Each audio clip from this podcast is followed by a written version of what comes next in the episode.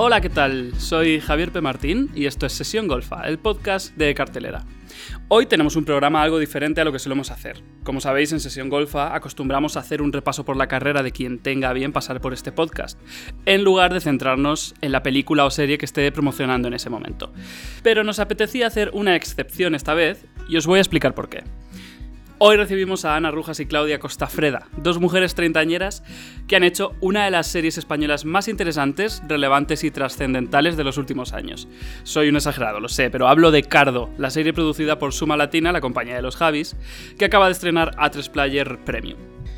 Cardo va sobre una joven perdida y sin futuro que gasta el poco dinero que tiene en alcohol y drogas para huir de sí misma y de las consecuencias de sus propios actos. Es a la vez tragedia y comedia, gracias entre otras cosas a la impresionante interpretación de Ana Rujas, que es co-creadora, co-guionista y protagonista.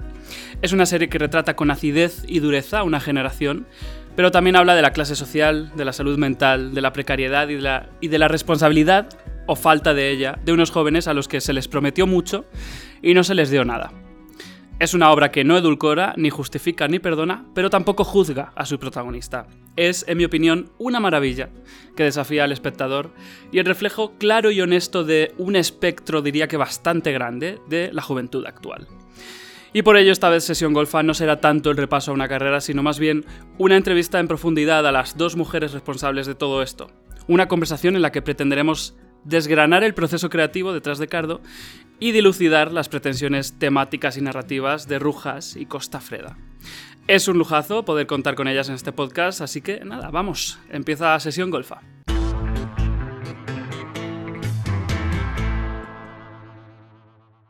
Bueno, pues bienvenidas a Sesión Golfa, Ana Rujas, Claudia Costafreda, ¿qué tal?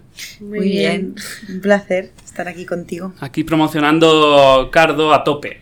A tope, llevamos unos días pues muy contentas. Como no vamos a estar contentas, estamos alucinando. Vamos. Sí, está teniendo muy buena acogida la serie, la verdad. Sí, un montón. Nunca podemos saber cuánta gente lo ha visto ahora que no se lleva esto de las audiencias y tal, pero desde luego las redes sociales estáis recibiendo mucho cariño, ¿verdad? Jo, muchísimo. Y mucha gente joven posteándolo, muchas chicas que al final, de, de, chicos también de, plan de 20 años que nos están escribiendo y esto es algo que queríamos, Claudia y yo, o sea que... Em, a ver, vamos al principio. Siempre en Sesión Golfa empezamos por el principio y el principio es Ana 1989, Claudia 1992. Qué jovencísimas aquí presentando vuestra primera serie como creadoras. Es súper fuerte, que lo sepáis. Y las dos madrileñas, ¿no? Sí. Bueno, a ver. Yo, yo nací en Madrid y bueno, mi, familia es de aquí, pero con cinco años eh, nos mudamos a Barcelona con mis padres. Entonces eh, yo crecí en Cataluña bueno, en San Cugat más, más concretamente, a reivindicar mi pueblo. y nada, da vuelto. Hace dos años y medio estoy aquí en Madrid de vuelta, así que otra vez. Pero vamos, es muy madrileña, Claudia. Mucho. Y muy catalana también. Y muy catalana, sí. Cuidado, cuidado. ¿Y tú de Carabanchel total? Yo de Carabanchel. Es que he leído en una entrevista tuya que, que te, te, decían, eres de Madrid, tú decías, lo tengo apuntado por aquí, nací en Carabanchel y ahora vivo en Madrid. Esa diferencia me, hace, me, me parece Ostras, curiosa. ¿de dónde es esa entrevista? Hace, hace mil años. Sí, hace, años, hace años. Qué fuerte, mira, qué rica. Claro, pues Independentista supongo, de que, supongo que, claro, como que era mi barrio y luego ya pues me fui a Madrid, ¿no? Supongo que era más pequeña. Ahora pues digo Madrid, soy de Madrid. Y... Ya, bueno, me, me ha parecido curioso porque en Cardo el barrio Carabanchel está muy presente. Entonces Mm. me parece muy curioso esa conciencia de ser de barrio, de venir de un barrio. Bueno, sí, supongo que a, a mí me gusta decirlo, sí, supongo que sí, que tengo esa... Eh, qu- quiero saber cómo fueron vuestras infancias y cómo asomaban en vuestras infancias vuestras facetas creativas. Normalmente cuando hablo con, una, con un actor o actriz, eh, pues me, me hablan de cómo hacían teatrillos ante la, ante la, ante la familia o, o cosas así. Eh, y bueno, y cuando son directores, pues no sé, a ver, contadme qué hacíais. Bueno, yo mm, vengo, o sea, mi, mi padre se dedica a esto, entonces es director también y, y entonces yo lo, lo he vivido desde pequeña. Él hacía muchísima publicidad cuando yo era pequeña, entonces no paraba de ir a rodajes de, de anuncios. mm, y, pero en ese momento tampoco yo tampoco era muy consciente, ¿no? Es aquello que agarrar una cámara, lo típico que te dicen, no, yo ya agarraba la cámara y es como, no, yo no. Pero sí que, mm, bueno, pues, pues había en mi casa, pues, pues hablaba mucho de, de cine y eso, aunque yo también renegaba mucho, como que se me imponía ser Em, como intelectual, ¿sabes? Y como, no, no, yo quiero ver mis dibujos animados y mi telebasura. Pero bueno, sí que se, se cuajó algo ahí. Después ya, mm, eh, bueno, yo admiraba mucho lo que hacía mi padre también, había como esa faceta de, de, como, bueno, de admiración y de querer ser como él. Y, y ya de adolescente dije, bueno, creo, me quiero dedicar a algo creativo, pero no sé el qué. Quería ser diseñadora de interiores, después pues empecé Bellas Artes y tal, porque pensaba, no sé si, no sé si quiero hacer cine porque me gusta el cine o porque lo hace mi padre. Porque claro, es que es mucha casualidad que de repente sea mi vocación también, ¿no? Y, y entonces empecé Bellas Artes y al año dije, no, no, me voy a hacer cine, que, que, es lo que me gusta a mí. Y, nada, pues ahí entré en la escuela de cine y... En la SCAC, ¿verdad? En la SCAC, sí. Y hasta aquí hemos llegado. yo no hacía teatrillos ni nada de esto, la verdad que no he sido de hacer esas cosas. Ni de cantar delante de mi familia, ni nada de esto, ¿no? O sea, no, no. Yo sí que escribía desde pequeño, o sea, como esas cosas de. O foto, hacía foto, no sé, me apuntaba a cursos de. concursos de escritura. Tengo escritos ahí que la verdad que son bastante curiosos de pequeña. Yo, claro, yo también me fui por las audiovisuales. ya estudiaste comunicación audiovisual. Sí, o sea, yo tenía claro que a, que a mí me interesaba algo de, por ahí, ¿no? El, el guion, tengo ahí guiones horribles escritos, sí, sí. Un café conmigo, el primer guion que es una cosa horrorosa. ¿Un café conmigo? O sea, una Cuéntame, por favor. no, me dedicas un café, me dedicas un café, una cosa romántica, como de un tío que no sé qué, bueno, sí. Entonces sí que es verdad que eso sí que lo he, lo he hecho. Y luego, eh, efectivamente, sí que desde pequeña el, eh, me apunté, no me apunté, yo vi a Angélica Líder en el teatro, eh, en el Matadero, vi La Casa de la Fuerza y, a los 16 años. A los 16, 17.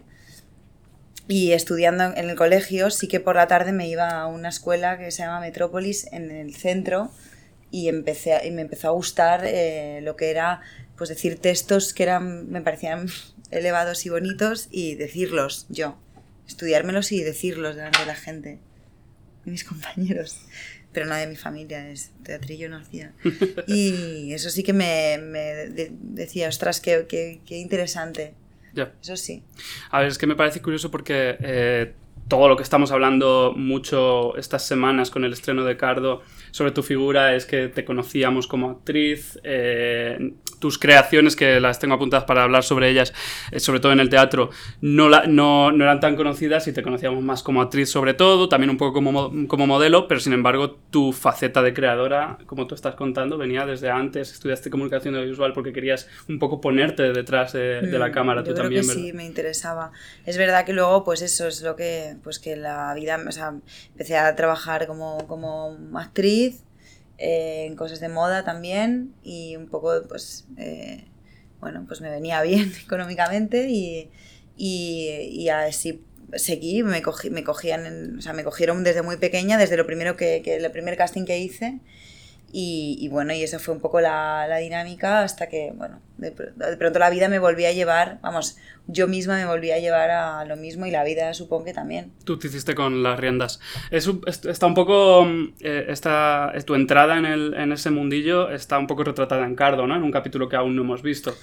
Eh, hemos visto los dos primeros capítulos, yo he visto la serie entera, porque a veces este trabajo que está muy mal pagado, pero tiene algunos privilegios, eh, eh, sí está retratado de alguna forma, ¿no? Sí, esa entrada en ese lo usamos para... Un poco por casualidad. Venía bien para, o sea, claro, mm. esa historia de María, ¿no? Y ese, esa entrada en, el, en, en, ese mundillo fue un poco de esa manera, sí, sí. Cuéntame cómo recuerdas la etapa, vamos a acercarnos, acercándonos a Cardo por vía de tu, tu, etapa coincidiendo con Javier Ambrosi eh, como actores episódicos en muchas series. ¿Cómo recuerdas esa, esa época? Pues, pues un poco, un poco inconsciente, la verdad. No me acuerdo, la tengo como un poco borrada, de hecho, yo creo. No, a ver, claro, me acuerdo de coincidir. Hombre, de, de la hipodérmica era una, una, un microteatro que hacíamos eh, Javi Calvo, eh, Javier Ambrosi, Andrea Dueso y yo. Y, hombre, esto fue bastante risas, esto fue muy fuerte, la verdad. ¿Por qué? Éramos, hacíamos de yonkis, una... Imagínate estas personas que tú conoces, o sea, Ya, ya, ya, ya, de parejas, o sea, nos cam- íbamos turnando, dependiendo del día, pues a mí me tocaba con Javi Ambrosi y luego con Javi Calvo y Andrea igual. Y bueno, hacíamos de parejas, yo me saltaba los guiones de totalmente, me inventaba todo. ¿Por qué? Bueno, no, me inventaba, yo no me inventaba, sino que intentaba que fuera verdad. Yo int- Ya. siempre intentaba, he buscado intentar, yo creo que siempre esto ha sido algo como mío, de, de- de como, como actriz, como intérprete, de, de intentar buscar la verdad. Me cuesta mucho trabajar sin verdad, es verdad, me, me pasa. Y a mí me parece muy maravilloso cuando la gente, el público, no sabes, ¿sabes? Está ahí. Está Pero no lo hago por el público, no lo hago por el público, lo hago porque lo vivo, porque digo, tenemos que, no sé, vivirlo. Y entonces los chicos, o sea, Javi, pues no me acuerdo cuál de los dos, flip, pues, pero o sea, vamos, ellos están igual de locos que yo, quiero Ya. decir, ¿eh? que se sumaban al carro y, y ahí ya no hacía nadie el guion. o sea, quiero decirte que no era yo sola. Sí, sí. Y Claudia, eh, por ir variando un poco, antes de Cardo, mm, tengo apuntado que no, no he podido verlos, que hiciste Neboa, un corto que financiaste con crowdfunding, ¿no? Bueno, era mi proyecto final de carrera. Entonces fue una parte, pues la SCAC te dotaba pues un dinero, lo que pasa que nunca era suficiente. Y ahí hicimos crowdfunding, sí, pero nunca más en mi vida lo voy a hacer porque es horrible, o sea, mendigar dinero ahí. O sea, después, es que además es que vergüenza porque dices que vas a dar unas recompensas que después te quedas arruinada y nunca llegan y a la gente que ha puesto dinero y... o sea, es horrible. Yo estudié comunicación audiovisual y... ¿En la- y- dónde? y- en, en Sevilla. Ah. Hice un... No tiene ningún sentido. el- el- bueno, lo, lo hice en Sevilla, no soy de Sevilla, soy de Albacete. Eh, Me encanta. Hice un, hicimos un corto en el que... Esto no le importa a los, a los oyentes, pero yo lo cuento. Eh, hicimos un corto y le prometimos a el pueblo que se volcó, era un pueblo de Sevilla que Es se que se volcó vuelca, con, la, sí, con, sí. la- con el rodaje, les gustaba muchísimo la idea y les prometimos pues enviarles los DVDs después y tal. y Eh, nunca se típico, hizo. sí, Nunca sí. se hizo, es horroroso. No, no, es horroroso. O sea, yo somos parte del mismo. problema. Sí, y, y en el segundo corto eh, ya no, no hicimos crowdfunding. Que fue eh, Benidorm. Benidorm 2017. Sí, Benidorm. Algo que me parece curioso de Benidorm es que ahí trabajaste con eh, Yolanda Ramos y Tamara Novas. Sí, Eh, no sé si eso es- fue un poco el principio del puente que se te tendió Sí. hacia Suma. totalmente. Porque, o porque- sea, porque para quien no lo sepa, Claudia fue guionista en Veneno antes de dirigir y escribir y crear Cardo. Eh, y entonces, ¿cómo, cómo, cómo fue ese puente? pues ese puente fue pues, pues porque hice el corto, el corto con, con Yolanda y con Tamar. Yo a Tamar le conocía de antes y, y entonces pues un día, mm, no sé, se me ocurrió que el personaje lo hiciera Yolanda. Bueno, tuve que luchar mucho para que Yolanda aceptara hacer el corto. Eh, pero al final lo hizo y, y nada, y al cabo de un tiempo mm, yo ya empecé a escribir una peli eh, junto con Luis Sellares, el otro director de, de, de Cardo, para Yolanda y entonces hablando con Yolanda, Yolanda siempre me decía, yo creo que encajaríais muy bien con los Javis, yo creo que les, les podemos presentar esta peli, porque yo creo que tal, y siempre como había esa cosa de, que encajaríamos con los Javis y, y en ese momento los Javis eran eh, eh, eh, profes de OT y empezaban a ser como ya más famosos y tal, y, y pensaba, bueno, no, no sé, pues la verdad es que no lo sé, pero ok, nunca se dio esa, esa conversación de esa película, pero sí que al cabo de un tiempo me llama Tamar y me dice, oye, que, que los Javis están preguntando por gente nueva, gente que les pare- que, bueno, que nos parezca talentosa, nuevos talentos y tal, y les ha hablado de ti. Y entonces, y se ve que Yolanda también les habló de mí. Entonces, como los dos les hablaron de mí, pues me, pues me llamó Javi Calvo, que yo estaba haciendo, es que estaba en el paro, habían hecho un ERE en Playground, yo trabajaba en Playground, estaba en el paro en, en mi casa con, con, con Ana, que es la montadora de Cardo. Estábamos las dos colocando estanterías, haciendo botánica y tal, y, y entonces me llama Javi Calvo de golpe y yo, ¿what? Dice, no, que si te vienes a Madrid a conocernos, que queremos proponerte una cosa, y, y me querían proponer veneno, y entonces ya compramos una botella de cava barato, y Ana y yo, y nos, bueno, es que tú la conoces, ya Sí, te, te claro, imaginas me el- el- la Pues situación. suerte que sucedió esa Sí. escalada. Ya. Y yo igual, yo me enamoré de su corto. Yo estaba en un festival de, de- o sea, siendo jurado en un festival de cortos y me vi mil cortos, o sea, no sé, 100 cortos, 150. Y mm, y estaba- era- eran, eran las vacaciones, estábamos en Cádiz, estaba con mi familia también. Y me llevé el ordenador, estaba viendo los cortos y dije, ostras, este corto me... uy, este corto me gusta mucho. Y cuando a mí me gusta mucho algo, pues me gusta mucho y, y escribí, o sea, digo, bueno, la busqué y dije, ostras, le, te escribí, ¿no? Te dije, oye, que me encanta este corto, que lo he visto, te voy a votar, y yo, me Hmm. encanta, me encanta. Se lo puse a toda mi familia, me, me gustó mucho y dije, qué buena es esta tía, esta tía mola, esta tía me, me gusta lo como lo ha contado y está, está muy, es que está muy bien, la verdad. ¿Y esto fue ¿cu- cuántos años antes de, de Cardo? Meses No, antes. meses meses. antes, la verdad que, bueno, Sí. sí, el verano, no, fue un, poco, una ca- eh, un año casi antes, ¿eh? Ah. Sí, sí, fue una- el año anterior. Mm. Em, Ana, tu etapa de, de- de actriz de series como 90, 60, 90, HKM, Punta Escarlata, Rayán, eh, no quiero pasar por ella porque mm, estarás harta además de hablar de ella, pero ¿qué aprendiste trabajando en estas series que te haya, que, que te haya servido para Cardo? Lo que no hay que hacer. lo que no hay que hacer. de- pero no, lo- no, no por no hacerlas. Lo que no. O sea, me ha servido muchísimo. Yo estoy muy agradecida de haber pasado por ahí, pero muy agradecida, de verdad. Mucho, mucho, mucho. Me ha hecho ver, ver una cosa de mí que no, que no me gustaba o verme en sitios que, bueno, también está bien hacer eh, hacer esta este- este- hacer hacer cosas está bien o sea no me arrepiento de haber hecho nada la verdad estoy muy agradecida de esta etapa Hombre, sobre todo porque eh, da la sensación de que, de que esa etapa en la que a lo mejor estabas algo frustrada o menospreciada o incluso te sentías maltratada o abusada por, por, por- por la industria, eh, No. todo eso parece que lo has volcado en Cardo, ¿no? No, no, pero eh, no, eso lo Me- quiero- me he pasado lo- de- Sí, porque no, no, porque no, no me, la, industria no ha tenido culpa de nada, ¿sabes? O sea, ni, ni, ni- yo estaba frustrada, yo simplemente en una dinámica que, o sea, cogí, tomé un, una dinámica que, que quizás no era la que me, que, que yo personalmente no estaba cómoda con eso. O sea, estaba cediendo a hacer, pero cedía porque yo quería, o sea, a mí nadie me estaba obligando, ni la industria me estaba obligando, ni la industria es mala, ni la industria es buena, ni nada. O sea,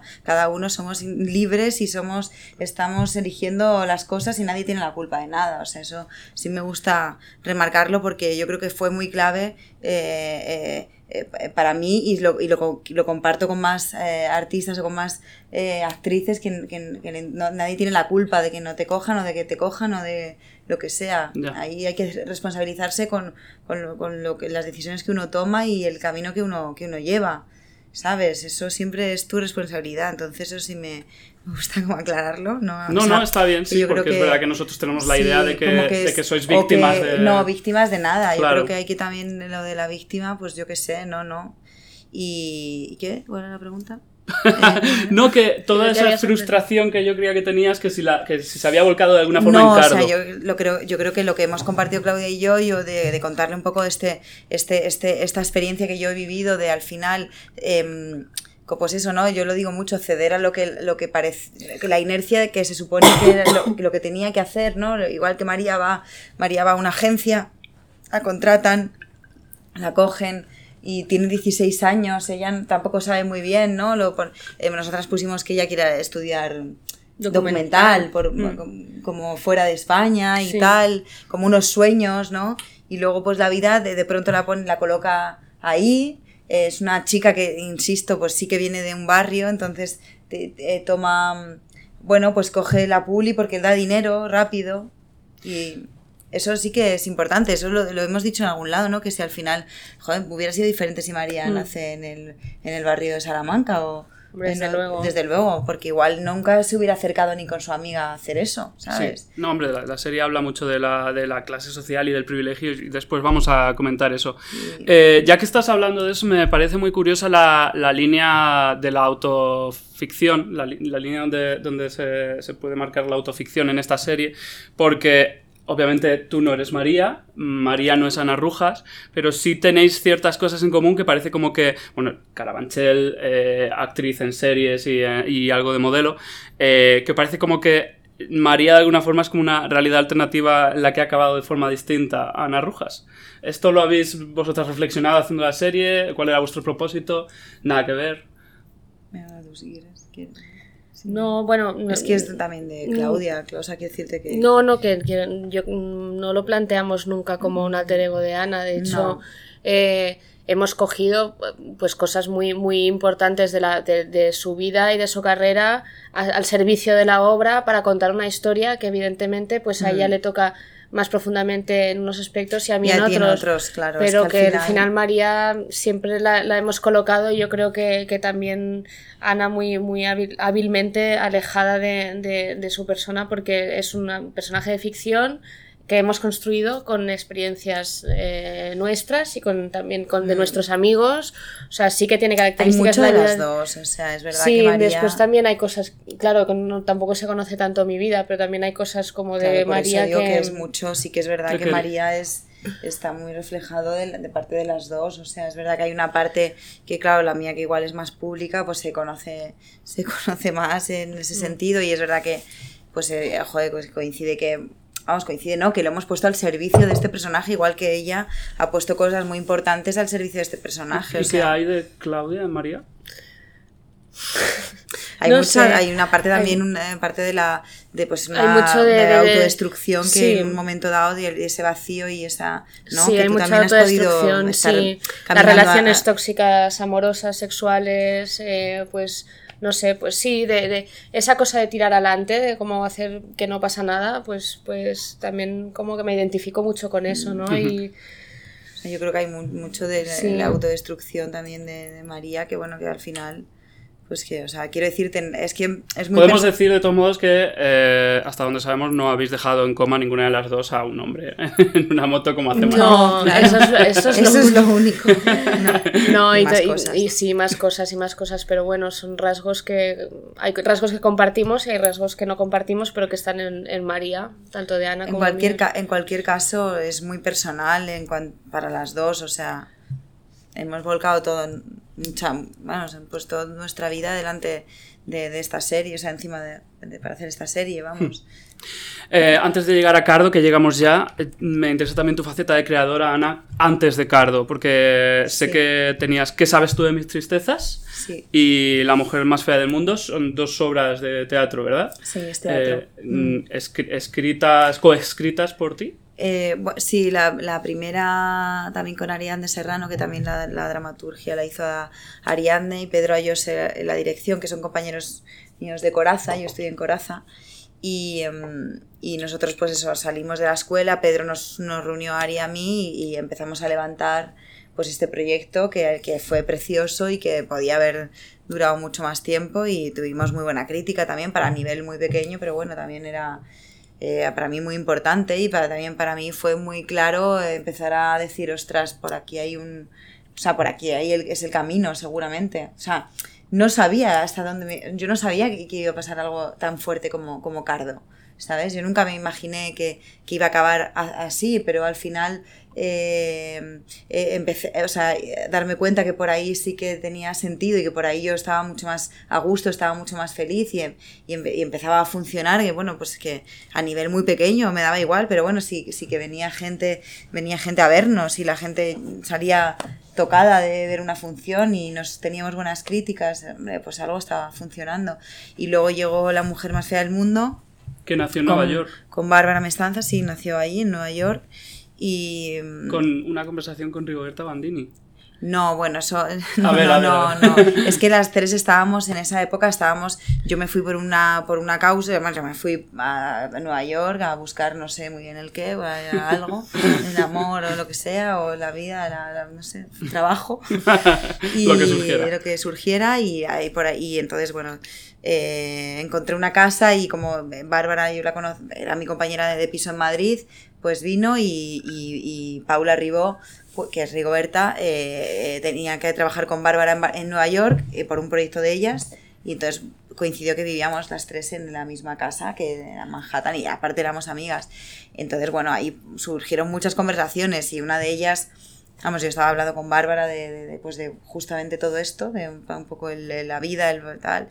Eh, la, relaci- relación la con- relación con el físico también fue mucho, estaba en esa época muy presente y mm, la belleza, la belleza, lo, lo que era, pues eso, al final ta- también como que te consideren de una manera por, por el físico, tal, no sé qué, bueno, surgió ahí.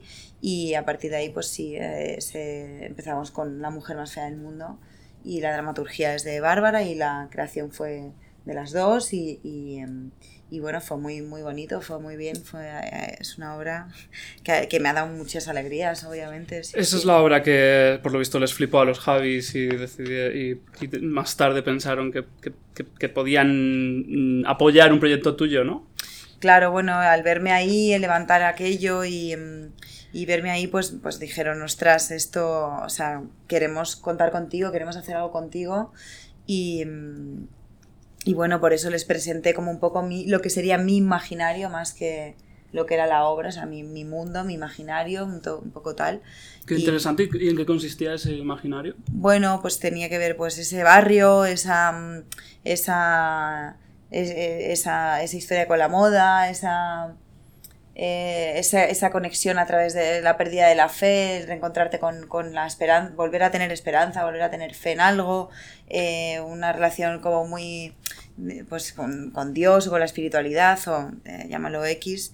Y mm, es que no me acuerdo muy bien el primer dossier, es que no sé, eran unas ideas un poco generales, una chavala llegando a los 30 años, eso sí que estaba también, un poco, un poco vamos, algo que también a Claudia también le podía sonar por otro lado por su, mm, para- por su parte, o sea, eran conceptos un poco más, más grandes y que yo tenía claro como algo como el barrio, tenía claro como como que, que, que algo de, pues es una tía que va en busca de algo más allá de ella, todo ese tipo de cosas. Y, Y y ese, entonces ya. fue- ese dossier ya estaba titulado Cardo. Sí. ¿Y por qué? Bueno, pues, eh, pues porque mm, nos pare- Borja Pakrolski también, que es el creativo de, de, de Cardo, me- que también me ayudó mucho con la mujer, pues estuvimos pensando cómo darle un, conce- una, un nombre a todas este, a a estas ideas, estos conceptos, y, mm, y también tenía, resonaba mucho con este, con este concepto de, de convertir una palabra en principio que, que tiene una, una connotación peyorativa en convertirlo en algo, en algo bello. Y, mm, como María, ¿no? Que al final es un poco, es un poco eso. Y de ahí Cardo. Muy bien. Eh, mira, no vamos a hablar de por qué los Javis eh, os o cómo los Javis os juntaron, porque lo habéis, lo habéis contado muchísimo en los últimos meses. Quien quiera eh, saber sobre eso, que se vaya a Google. Prefiero entrar ya en la serie y, y- y haceros mil preguntas que tengo. Primero, ¿por qué dice Ambrosi que el guion empezó con unas notas en el móvil? Es que, que no... yo no, es que yo no he leído eso. Es que no pero- recuerdo que... que- No, porque en un principio hablábamos de que María tuviera un el o sea, móvil yo creo que, que se, se los confundió ese, pensamientos. yo creo que se confundió ese, esa, ese El titular el, titular, así, el ¿no? titular, porque yo creo que eh, le preguntaron, él se refería a los a las frases sobreimpresas que aparecen como pensamientos de, de María, que que eso en un principio se habló de... Yo creo que no, porque siempre fueron los pensamientos, siempre tuvimos claro que eran... No, pero sí que dijimos, yo me acuerdo, ¿eh? que dijimos eh, No, pero que era- lo escribieran en el móvil y yo es que incluso pensé cómo lo, cómo lo hacíamos para rodar Pero eso. eso era como que ella tenía notas y se Claro, iban como- pero eso- y lo íbamos compartiendo. Vale. Sí, pero bueno, que era como algo, sí. Fue os, voy a, muy pre- os voy a preguntar eso. sobre, sobre las frases Sí. después, o sea que después hablamos sobre ello. Eh, me has hablado de Borja Pakrowski, que es- me parece una figura interesante porque dices que tiene que ver mucho en el diseño de la serie. ¿Qué- qué- qué- cuál, es su, ¿Cuál es su trabajo? Pues hombre, el trabajo, él dio, dio un, ¿cómo se dice? Pues dio, dio una visión, una visión, Como eh, de un un, mood. un arte, un mood, o sea, puso el, el arte junto con, con nosotras y con, con nuestro imaginario también, porque tenemos, yo y Borja, la verdad que tenemos un, un imaginario parecido y Claudia también, o sea, quiero decirte que no, pero, pero él dio, eh, armó como el, la creatividad de, de, de, de, de Cardo. Bueno, ¿no? así más bajado, pues eh, eh, todo, o sea, al final, pues eh, a qué imagen, grafismos. qué imagen lo puedes asociar, los grafismos, pues una paleta de, De colores, color, una claro. simbología. O sea, las letras de Cardo pues las, las compró él, las, las, Ujú. las pensó él, cómo podían ser, ese, esa, esa camiseta que tenemos los del equipo, que ojalá la pueda tener más gente, que es preciosa. Yo os con- paso mi dirección. Con, luego. con, con unos, Con unos- unos, con- con unos dibujos, eh, con una rosa partida o con un, Sí, con un ángel, corazón ¿no? y un corazón ángel. tal. Pues todo eso, por ejemplo, fue una idea de Borja. Eh, Ah. Las letras que se hinchan al final de los capítulos, que es- está un poco inspirado en un poco más como de los, un poco de cómic, todo este, Mm. todo este, todo este mundo, pues es de, de Borja. Está guay porque eh, visualmente y todo ese diseño es una cosa muy potente de Cardo y vosotros habéis hablado mucho de, de este proceso muy colaborativo que es esta serie, entonces os voy a preguntar por muchos nombres. Eh, ¿Qué referentes tanto visuales como narrativos han influido en Cardo? No sé si me podéis contar. Pues, pues muchos, muchos, pero tampoco nada en concreto que digas, vale, que te queríamos hacer esto. No, o sea, a yo creo que cada una tiene su... Sí, o sea, yo tengo mis, mis referentes mm, cinematográficos que me acompañan siempre, pues Ulrich Seild o Lucrecia Martel, o sea, todo lo que hago pues tiene ese tono más decadente, eh, mezclado con... con Ulrich es el de la trilogía de... Sí, de Paraíso Esperanza, Paraíso, Esper- Amor. Maravillosa. Y, y todo eso a mí me, me conmueve mucho y de alguna forma pues, pues eh, me gusta aplicarlo también a nivel fotográfico y, y- y tal. Lo que pasa que después yo creo que Cardo ha vivido de, de mil cosas y también algo, bueno, que yo creo que me caracteriza eh, como directora es que también, eh, según el guion que hagamos, pongo mucho la realización al servicio del guion, ¿sabes? Que no, no hay unas no hay, un- no hay una base de, reglas, ¿sabes? De, pues vamos a hacer esto, esto, esto y esto, sino que de repente igual la imagen necesita una cámara en mano y, al, y a las escenas siguiente necesita un, un plano fijo, según mi criterio, vamos. Eh, de tres minutos un plano secuencia fijo sobre trípode. Quiero decir que al final yo creo que la, que la serie también por nuestra parte ha ido eh, latiendo sin, sin coger referentes muy, muy concretos, ¿sabes? Sí que hemos visto muchas series Bueno, durante yo el también, proceso. igual que ella tiene, pues eso, yo también, yo creo que también está plasmado también ahí a la hora de, pues de escribir, pues yo, hombre, pues mis referentes Angélica Líder, Rodrigo García, que tienen que ver con, pues también con algo, de, ya hablo más de la parte de la creación y de ese mundo y de esa escritura guarra y de esa, porque yo también me, mis escritos son así y yo creo que también Cardo pues na- bebe de- también de, de esa manera de contar la historia, ¿no? Que luego, obviamente, pues lo- Cla- Claudia lo ha, lo ha dirigido y lo ha puesto también con, con, con todo este... O sea, digo que cada una pues tiene ahí su, su referente, que no hemos... que realmente no... No hemos hemos compartido. com- o sea, como que no nos hemos puesto a decir, ostras, esto sería como... De hecho, en, mo- tenemos... A veces también tenemos gustos distintos y está muy bien porque también han hecho que Cardo sea lo que, lo que es. Y, y yo creo pues eso, que cada una ha tenido un poco sus referentes, pero no tenemos un referente No. concreto No, nos al, que, al, que, al que guiarnos. O sea, no, no hemos dicho, ostras, vamos a hacer esto como, lo haría- como hacen en esta serie, ¿sabes? Ya. ¿Qué series veíais, ibas a decir? Todas. Todas, pues vimos, es- pues todas las que nos dicen que ahora son, que, que son el nuevo Fleabag, Girls, I May Destroy You, Normal Todas People, Pure. todas Pure. To- de todas hemos sacado cosas, ¿eh? O sea, quiero decir, yo, yo sí que creo que, o sea, Todo es no, no porque, sí, claro, sí. no porque algo no sea un referente claro, no quiere decir que no nos haya aportado algo, o sea, de, de Fleabag además nos, eh, la estructura del guion también nos, nos desatascó mucho también ver la serie para para bueno pues pues para ver cómo resolvíamos ciertas Fleabag situaciones sí que lo, lo, lo revisitábamos mucho. Sí, A, a pesar ver, de no tener nada que ver por un tema de- del ritmo, de, de- Sí. de cómo acababa, de cómo acababan ellos, de cómo acabamos nosotros. los episodios también, los sí. episodios, cómo, cómo, cómo hacían, ¿sabes? Una Sí, comedia muy, muy arisca, a lo mejor. A lo mejor os ha salido un poco británica, Cardo, incluso por eso. A ver, no, No, está mal. No, no, está, no, no- No creo. Bueno, Carabanchel británico. Sí, Eh, eso sí. No está mal hablar de los referentes, a veces parece que da como miedo, en plan, como que tu obra es menos original por tener esos referentes y en absoluto. sí. Al revés, eh, Javi, que nosotras es que vimos, o sea, vimos de todo, o sea, veíamos peli, todo nos ha servido, eh, hasta Sí. leer el libro de Canto yo y la montaña baila, Sí, o al revés. el canto y la montaña baila. Eso, o sea, Sí. yo me acuerdo de estar, porque además conocimos a Irene Sola eh, en ese momento que estábamos escribiendo, y para mí fue un libro muy inspirador también. Eh, O sea, Sí. quiero decirte que todo, Lo único que todo no- nos servía. Claro, que no, no, o sea, que sí, que, que yo creo que fue algo como que se fue construyendo de manera más desordenada el tema de los referentes, o sea, que, que iban entrando, pues eh, ella me decía, pues eh, mírate esto, yo le decía, pues mírate lo otro, y había cosas que las mirábamos juntas, pero lo que me refiero un poco es que, que, que ha brotado, Car- Cardo, es más un, un brote, ¿sabes? No, no como una conjunción de referentes, ¿no? Que es, es como un poco más visceral, bajo mi punto de vista. Desde luego. Mm. Em, Calvo me dijo, Javi Calvo me dijo que, que, intentaron alguna vez que pusierais una cancioncilla allí o que suavizarais allí, pero vuestro estilo es muy distinto al, al suyo. y que nunca cedisteis. Sí, sí, es que también... Eh, sí, sí, sí. Bueno, es, a ver, es que, bueno, es que hemos pasado por, muchos, procesos. por muchos procesos. Eh, claro, es que también los Javis, o sea, yo creo que nos admiramos mucho mutuamente. Eh, pero bueno, al final somos creadores distintos, igual que Ana y yo también lo somos entre nosotras, ¿eh? Y, lo que pasa es mm. que, bueno, el carácter de Cardo sí que yo creo que nos tira, nos tiraba de alguna forma eh, intuitivamente hacia algo un poco más oscuro. Y no, no tan eh, melancólico, no tan... ¿no? romántico, ¿no? Como más esa...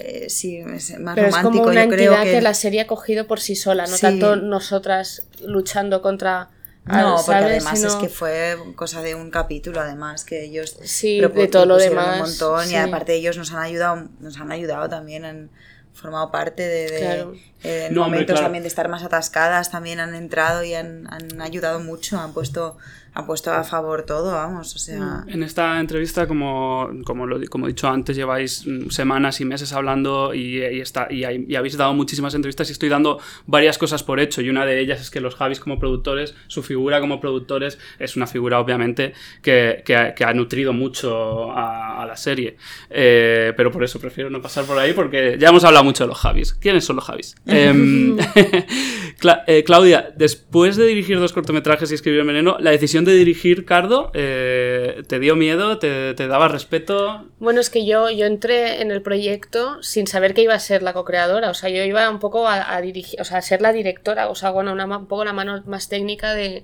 este, de este proyecto que, aún pues había que, bajar a la tierra, pero en el momento en que lo bajamos a la tierra, que ya empezamos ella y yo a, tener una relación creativa muy profunda, Em, o sea, lo digo porque, porque el, tema de dirigir ya estaba sobre la mesa desde el principio, desde conocer a ella. Los Javis me decían, pues, ¿qué te parecería dirigir el proyecto? Y ya es una cosa que yo estaba esperando con mucha ansia porque me gusta mucho mi profesión, o sea, me encanta. Y, y después de escribir Veneno, que bueno, pues eh, siempre, o sea, cuando eres director y escribes pero no acabas dirigiendo, te quedas un poco con la espina, ¿sabes? De, de, de, no, haber, de no haberlo hecho, de no haber De cómo lo habrías hecho tú, a lo mejor. De cómo lo habría hecho yo, que bueno, que después genial porque gracias a eso conocí a uno de mis mejores amigos, Miquel Rueda, que, que es un director de Veneno, pero que... pero bueno, tú has escrito un corto que él ha dirigido. Sí, que hemos escrito juntos, sí, ha, surgido ahí una... Sí, sí, lo sabes todo, qué bien. Y entonces pues, pues ya estaba sabía que iba a ser difícil para mí que, y que me cometería errores o que tomaría decisiones que igual después ahora pienso pues no, no, lo hubiera hecho igual, pero estaba absolutamente dispuesta a tirarme a la piscina porque es que estaba ansiosa, o sea, llevaba años sin... Eh, habían pasado años de Benidorm, o sea, habían pasado tres años del rodaje de Benidorm y, es como, bueno, pues como cualquier profesión, que te pasas muchos años sin ejercerla y te estás muriendo de ganas, hmm. entonces lo cogí con muchas ganas.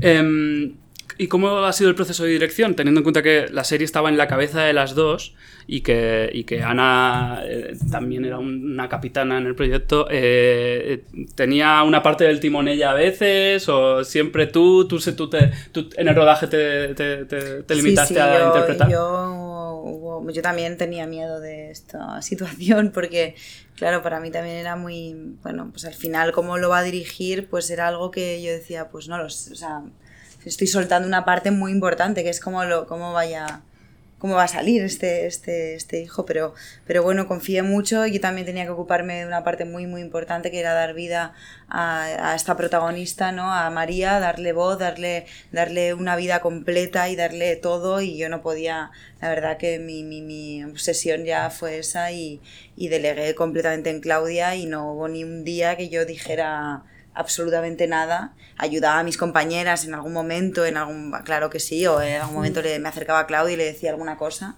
Pero vamos, desde un, yo creo que lo hice, yo estoy muy orgullosa de cómo me, o sea, de cómo separé también la parte de, actriz y la parte de creadora, ¿sabes? Ahí me tocaba estar ahí, no podía, yo creo que hubiera sido un problema también si hubiera estado yo opinando demasiado y aparte no lo hubiera hecho, no, no hubiera tenido, no lo podría haber hecho, ¿sabes?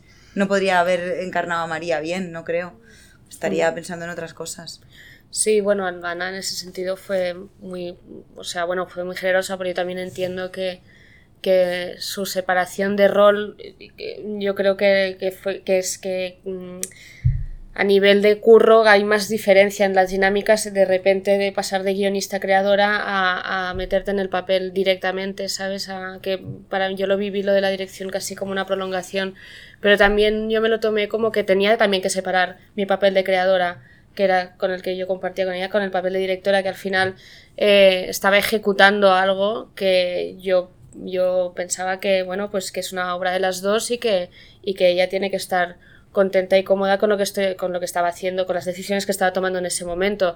Mm, para mí fue una, bueno poner sobre poner sobre imagen lo que yo creo que ya se olía en el, en el papel y evidentemente pues pues hay yo creo que, que hay un lenguaje que, que, que, es de las dos, o sea, quiero decir que se palpa también en la propia imagen, que es eh, un universo, un imaginario y un, y un lenguaje que, que, la propia serie pedía que fuera así. Entonces, mm. Mmm, ya, ya te, te, vas a una cosa mm, concreta que, que, no solo tiene que ver conmigo. O sea, yo cuando ruede mi, mi peli, pues eh, será otra cosa, porque es, será Claudia, ¿sabes? Entonces, eh, no sé, es, es, un poco vago ¿eh? lo que estoy diciendo, pero como que, que, es lo que decía antes, cuando hablaba del rodaje, que hay cosas, las, los proyectos piden, piden eh, o sea, te, te, hablan, ¿sabes? Y yo noté que en la, en la dirección, pues, te, me hablaba de, pues, de cómo ella y yo habíamos pensado que, que podría ser. Uh -huh. Claro, después también sentía mucha responsabilidad porque después hay, lo teníamos que, que, que ver y que, que, enseñar y que montar mm. juntas y todo y, y, claro, era como wow, o sea, quiero decir, no quería decepcionar a nadie, ¿sabes? Voy a ser malo, como creadoras, ¿en qué, en qué chocabais y cómo solucionabais ese conflicto? Pues chocamos en cosas, la verdad, bastante de, o sea, bastante importantes. Sí. bien.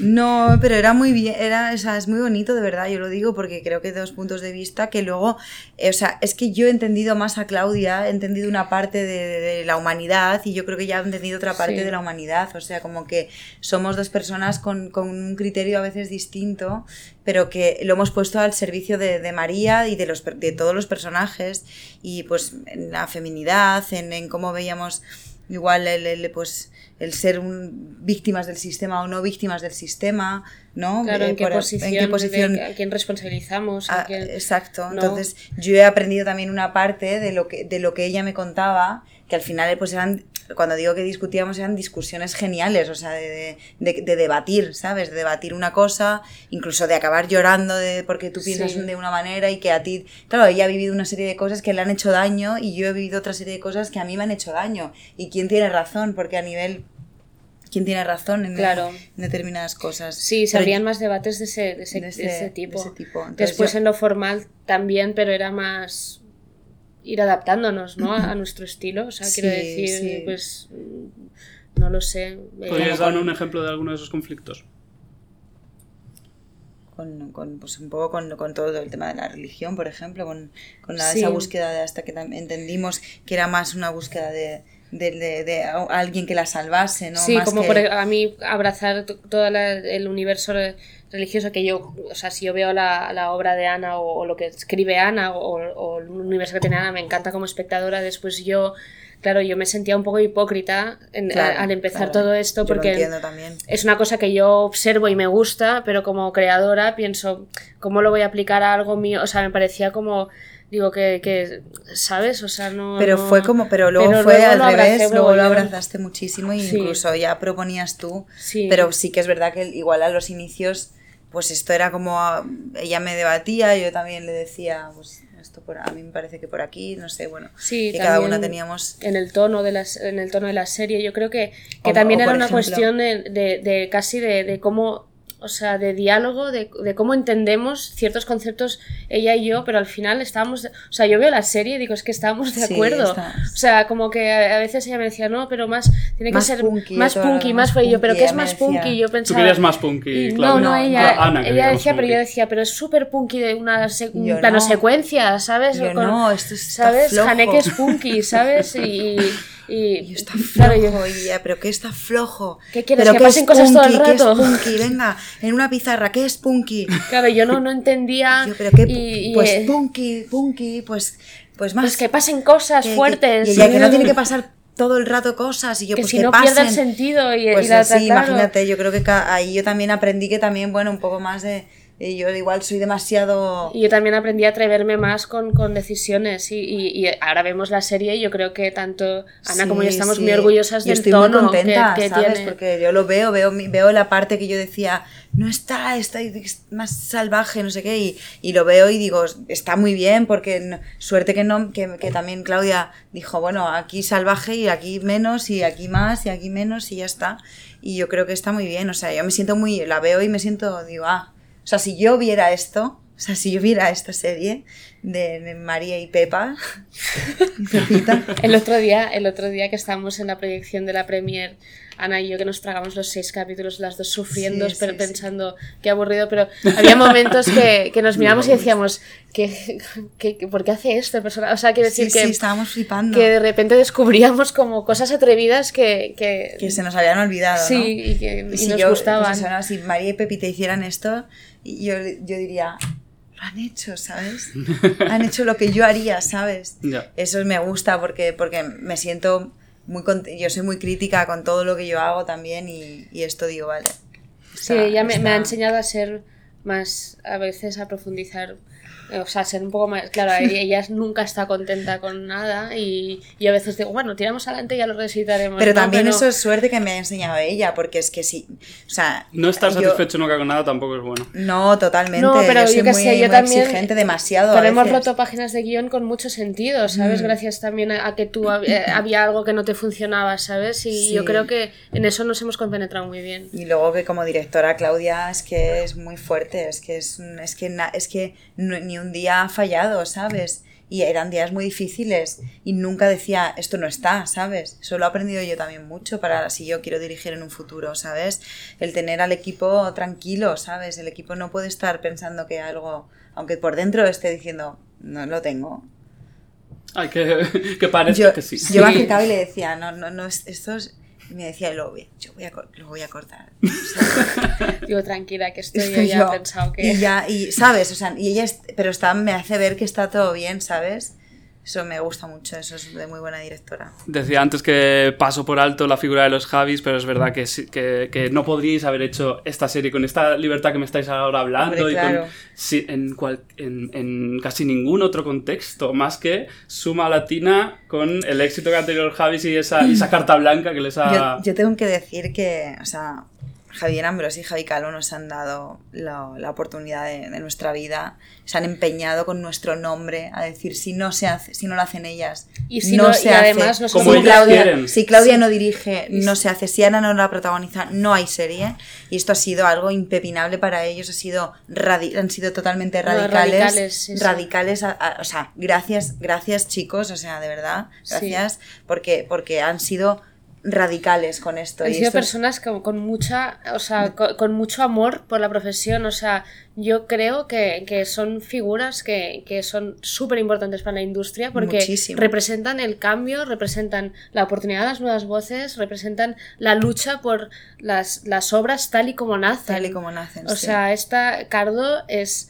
No, o sea, Es ha que- evolucionado con nosotras, pero no, no, no se ha ido aflojando, no se ha ido. no, y, se ha puesto ellos mustia porque nos ellos han estado ahí. insistido que, que lo que nosotras quisiéramos, que respetaban siempre nuestra, nuestro criterio como artistas, o sea, eso es algo tan, tan fuerte, tan increíble lo que ha sucedido inédito. y tan Hmm. inédito y tan importante y tan que se tiene que decir y es verdad que luego Claudia y yo en los estrenos eh, siempre nos pasa lo mismo que nos, pone- nos ponemos a llorar nerviosas y, y luego decimos nunca decimos lo que queremos decir de, lo- de- de los Javis y, y los Javis son unas personas muy trabajadoras, son una gente que tiene una oficina eh, que es muy inspiradora, donde eh, Javi Calvo entra, te pone una música, eh, el otro te debate también los, los guiones. Sí, estamos y es- conviviendo en un, en, en es un ambiente muy creativo y es Mm. impresionante y estamos formando parte de, de- de algo y algo que también me, me quiero decir porque siempre me quedo con las ganas. Lo es tenemos que, que- decir en lo, en lo próximo Sí, sí.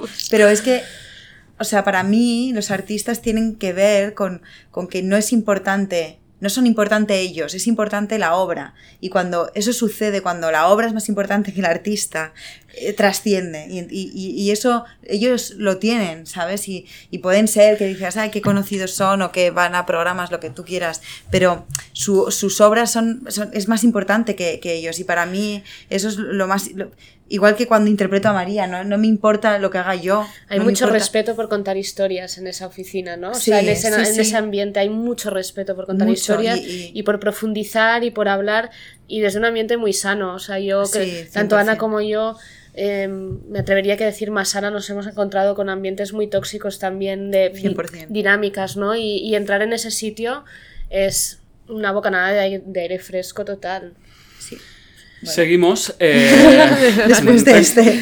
Solo tengo, solo tengo 20 preguntas más. Eh, la fotografía de Carlos Rigo, que parece que, que, también quiere como ensuciar o encrudecer la, la imagen eh, en vez de estilizarla o, o, edulcorarla, como por ejemplo si parecían, pare, si parecían hacer los Javis en Veneno. Eh, ¿Qué buscabais ahí? ¿Cuáles son las, ¿Cómo fueron vuestras conversaciones con Carlos? Mm, ¿Cuáles fueron las, las referencias que trabajasteis? Yo creo sí que... sí, yo creo que dos. Carlos se, se, se, contagió un poco de, de, de la naturaleza de, de, la, de la obra y después obra. ya... De lo que habíais escrito. Y Carlos también, tengo que decir decir que se metió porque a él le tocaba muy profundamente también sí. este, este vacío, este tema. Y me encanta porque es un hombre, vamos, que, que, que es, hay que decir que no, es que Cardo, que, que, que, es, que también le, to, le tocaba a él profundamente este tema de la, del vacío, sí. de esa relación con, con, con, llegar a los 30 años y la relación tóxica con el sexo, con las drogas. Y él se quiso meter y se mojó mucho. Y luego sí, ya... se mojó, sí, se mojó mucho y, y después que, que había muchas apuestas. Eh, que no nos daban miedo, o sea, muchas decisiones que no nos daban miedo en ningún momento, ni a él tampoco, pues la utilización de, de los zooms, que a mí es un recurso que me gusta mucho, él desde el principio ya como que alquiló el material de cámara para que tuviéramos o los zooms largos o los zooms cortos. Eh, después también hablábamos sobre todo de hacer algo cinematográfico, que es la intención que teníamos tanto Ana como yo, de hacer algo guay, o sea, de, de algo que, o sea, quiero decir que fuera, aunque sea aunque sea tosca y dura, yo creo que es, que es bonita visualmente y, y ese grano, eh, esas cámaras, pues yo creo que es apostar. Yo creo que Carlos apostó y apostó por eso, por esa, por esa oscuridad, por no sobreexponer, sino subexponer, eh, por esos colores más saturados en algunos momentos. O sea, ese yo... after, ¿no? Ese after rojo. completamente. Que no, y cuando lo vi talonado dije, pero ¿qué has hecho, tío? que no se le ve la cara a Alberto San Juan. pero, pero bueno, también la de, dejó la piel ahí. O sea, que sí, dejó sí, todo sí. el equipo, la verdad. Sí. Eh, y la, eh, bueno, me habéis sacado ya el tema de, de, de la al, mencionar la subexposición, pienso en, la, una de las primeras escenas de la serie también cuando Ana, eh, Ana, pero María vuelve a su habitación y se sigue metiendo rayas y después vuelve a salir. Y viendo el otro día pensaba en, los decorados de esta serie, que son, a diferencia de otras series que vemos muy a menudo, eh, muy realistas y tienen mucho que ver con, la historia que estáis contando y con, y con los posibles de los personajes que estáis representando y tal. Eh, ¿Cómo fue ese proceso? Eso.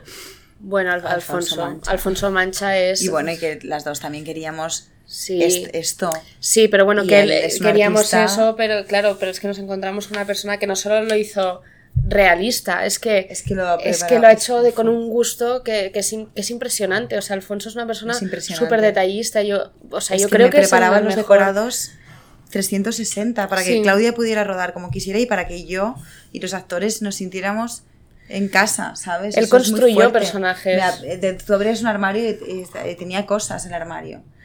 Eso es de una belleza que te cagas, o sea, es una persona impresionante. Sí. ¿Él es el mejor. trabajado con los Javis es en Paquita? el mejor.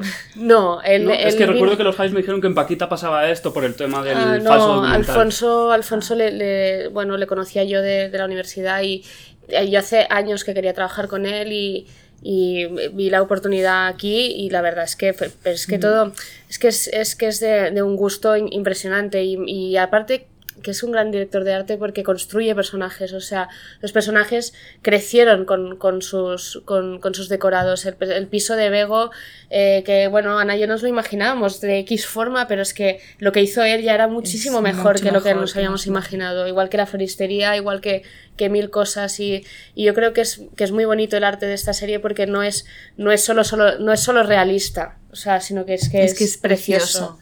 Sí, Ya, Es es, que- precioso siendo realista, porque otras Sí. son preciosas, no. Bueno. Claro. Claro. Em, la música de Alex de Lucas también quiero comentarla porque, porque es fantástica, es una de las cosas que me llamó mucho la atención al verla, sobre todo porque no, no conocía esta faceta de Alex, eh, eh, que también es de la familia Suma, que, es, que también quiero que me Mm. habléis ahora de eso, de cómo es una familia realmente todo esto. Eh, ¿Cómo surgió esa colaboración? ¿Qué, qué le pedisteis? ¿Cómo se os ocurrió que él fuera...? Él llevaba un tiempo ya, cuando, cuando la primera reunión, ¿te acuerdas? Nos enseñó varios Sí. temas. Yo creo que los, los Javis le habían hablado de una que bueno, que les gustaría proponernos a Alex. Es que nos lo Mm. propusieron, ¿no? O sea, también y nosotras. No sé, ¿eh? yo creo que se- no, lo, lo pensamos nosotros y No, después como fue como una dijimos. conversación, qué pasaría si fuera Alex y nosotras, Mm. ostras, pues, pues obviamente podría ser. Y ya cuando vinimos, esa, esa vino la primera reunión con nosotras, Alex ya ten- traía, traía como temas que había estado creando, pensando en este universo que no, no tenía muy claro, pero que por ahí podía intuir.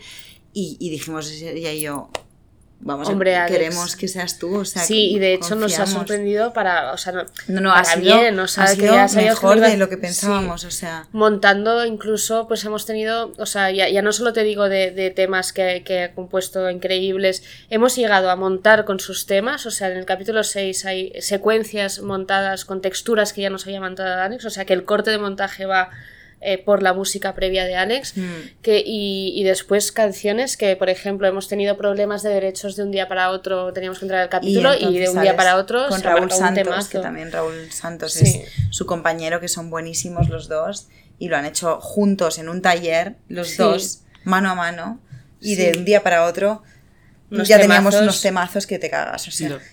eso solo lo puede hacer un, un Sí. genio dos genios o sea Sí. y es lo que Tiene dos facetas la música, que es una la electrónica sucia y otra un poco la, la, la- la de Semana la Santa, Semana ¿no? Santa. Eso, eso- eso se lo pedisteis vosotros. eso eso sí que fue como de creación ya también nuestra Sí, de creación nuestra, que, que, que que eso- íbamos por ahí también como- con toda la iconografía esta religiosa, pero sí que a nivel de música, pues eh, el otro director de la serie, Luis Sellares, también una mente muy, muy importante para, para el para el proyecto. ¿Cuántos habéis dirigido cada uno? Yo cuatro y el dos. Y pues Luis, que sabe mucho de música y eso, nos enseñó una banda, que, que una orquesta, que, que, tiene, que de hecho tiene dos temas que utilizaron Zetangana y Califato Tres Cuartos para dos, dos Para dos temas, sí, demasiadas para mujeres, Demasiadas y, Mujeres y el la de- Grito de la Navaja. Sí. Y, y entonces había un- un- otro tema que se llama El Dolor, que es eh, un poco... Y, y entonces Luis nos enseñó esta canción y Ana y yo se nos pusieron "Ostras, la piel de punta y es, la canción del que- final del capítulo Al hay final del 1. hay que- capítulo, y, y a partir de ahí era como esto es, este- esta es la, la base musical tiene que ser esto o sea la base el, el- el- el sonido no que es o sea, lo que te acompañe con esta historia Lo dramático. lo drama tiene que sí. ir por, con, con esto tiene que ir con Sí, luego a- lo- Santa. compramos alguna cosilla, de- o sea, quiero decir que sí que fue de... Bien, Ana Rujas ya ha empezado a comer palomitas. Es que nadie me come nunca.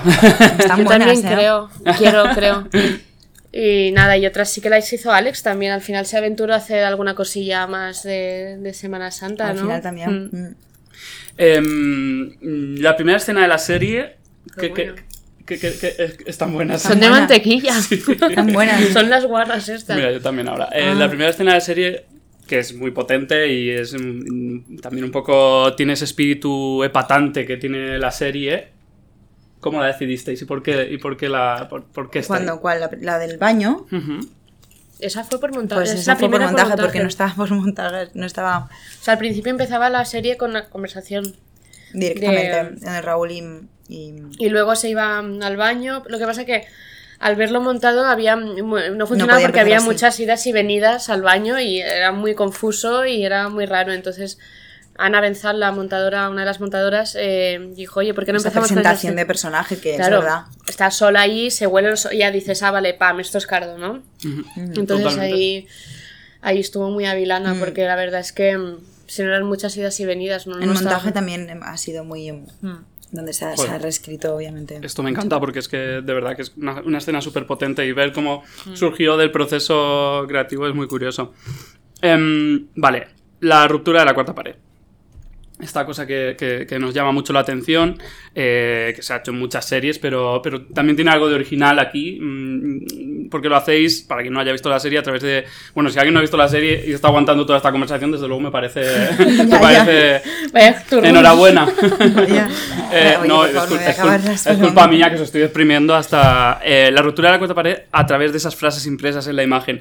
¿Cómo llegasteis a ese curso, que estabais antes un poco avanzándolo, y por qué decidisteis utilizarlo así?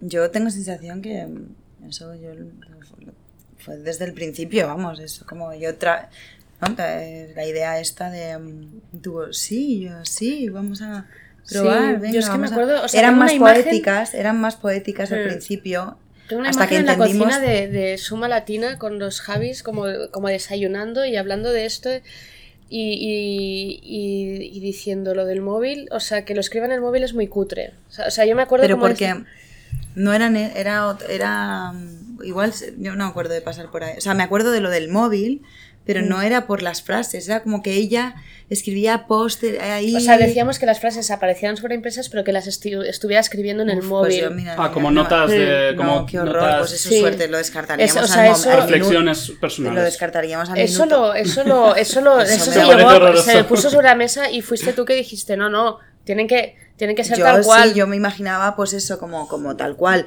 Es verdad que al principio, que eso sí que es algo que a medida que escribíamos nos Mm. dábamos cuenta que no podía ser poético, o sea, no, no, no podían ser, era como muy- porque nadie tiene esos pensamientos, no, no tienen pensamientos, nadie, eh, es el pensamiento directo, ¿no? Es tengo frío, tengo calor, eh, me quiero follar a este tío, me quiero ir, me quiero quedar, Mm. De hecho, eh, no te vayas, quédate, mm, no te lo folles, tal, eh, no me- te metas esto, métetelo, o sea, De hecho, se reescribieron un montón en montaje. En o sea, muchas desaparecieron, se añadieron muchísimas. eh. Claro, cuando veíamos la imagen decíamos, ah, pues es que puede estar pensando esto, ¿no?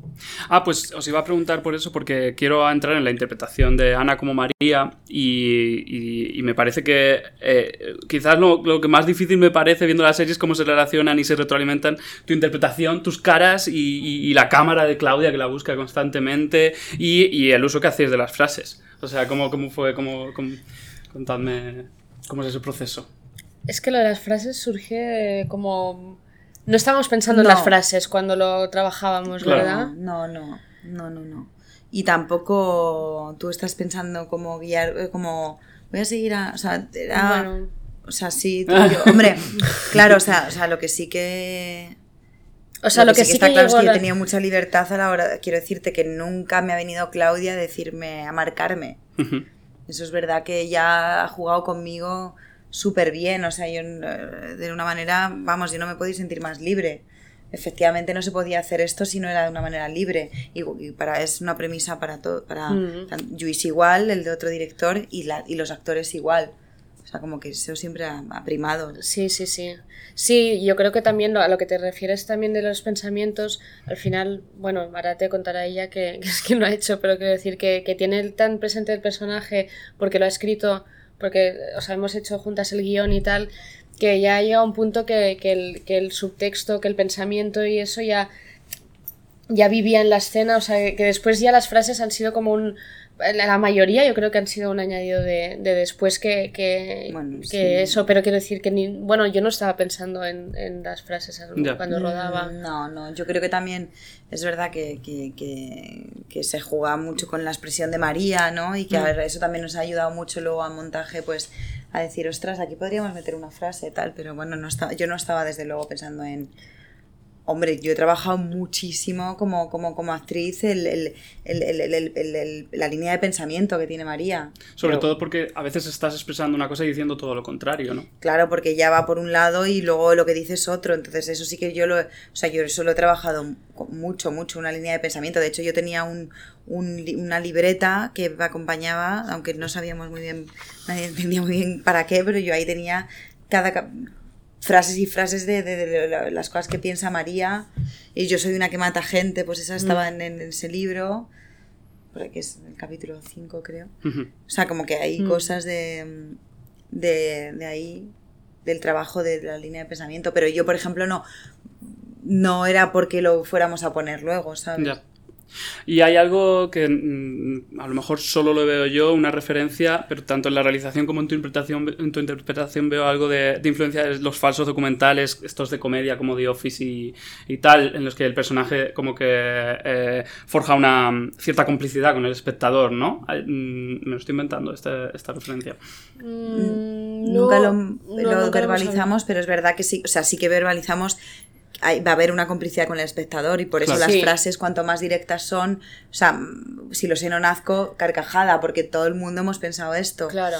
Y esos frames congelados que también habéis Sí, en montaje. pero eso ha sido más en montaje. eh, por, por montaje, Claro. tiene que ver con todo ese, ese universo. Sí, lo que pasa que también tengo que decir que a nivel de realización, la, la intenci- o sea, con los zooms o las cámaras en mano y tal, no ha habido nunca la intención de recrear o, o tener un referente que fuera de falso de, de documental, vaya. O sea, siempre han sido cámaras al servicio 100% de la ficción. No, no, no, era, no, no queríamos acercar algo para hacerlo más realista, sino eh, si María está agobiada, la cámara va a estar movida, pero no va a estar movida para, para, para acercarte como espectador, ¿sabes? Ya. O sea, es un Sí, sí, sí, para expresar sus, Mm. sus emociones. La frase vienes de donde vienes, eres quien eres y las cosas son lo que son, que dice, que dice María en la primera. en la primera. en el primer capítulo, es uno de los, creo yo, pilares temáticos de esta serie, ¿no?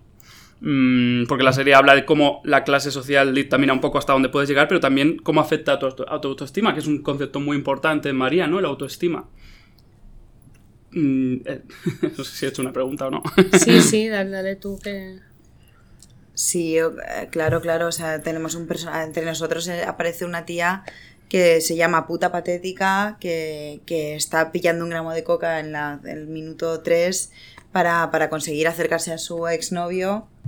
Hombre, desde luego no tiene una. ¿no? Desde luego es una tía que se quiere poco. Eh, que, que eso sea por la por, por el eh, por la clase social eso lo dudo no, no creo que no lo hemos escrito por, por la clase social ahora o sea lo de la- en cuanto a la autoestima sea, no, no, no viene por la clase social, viene por, por, por- por- porque también le puede pasar a una persona de, de, de, de- clase alta. clase alta, ¿sabes? Eh, estar en, ese, en esa dinámica tan autodestructiva y de quererse muy poco. Yo creo que eso no tiene que ver con la clase. Eso justamente yo creo que sí que es eh, abierto para todo el mundo. o Como sea, lo lee cada uno. Como.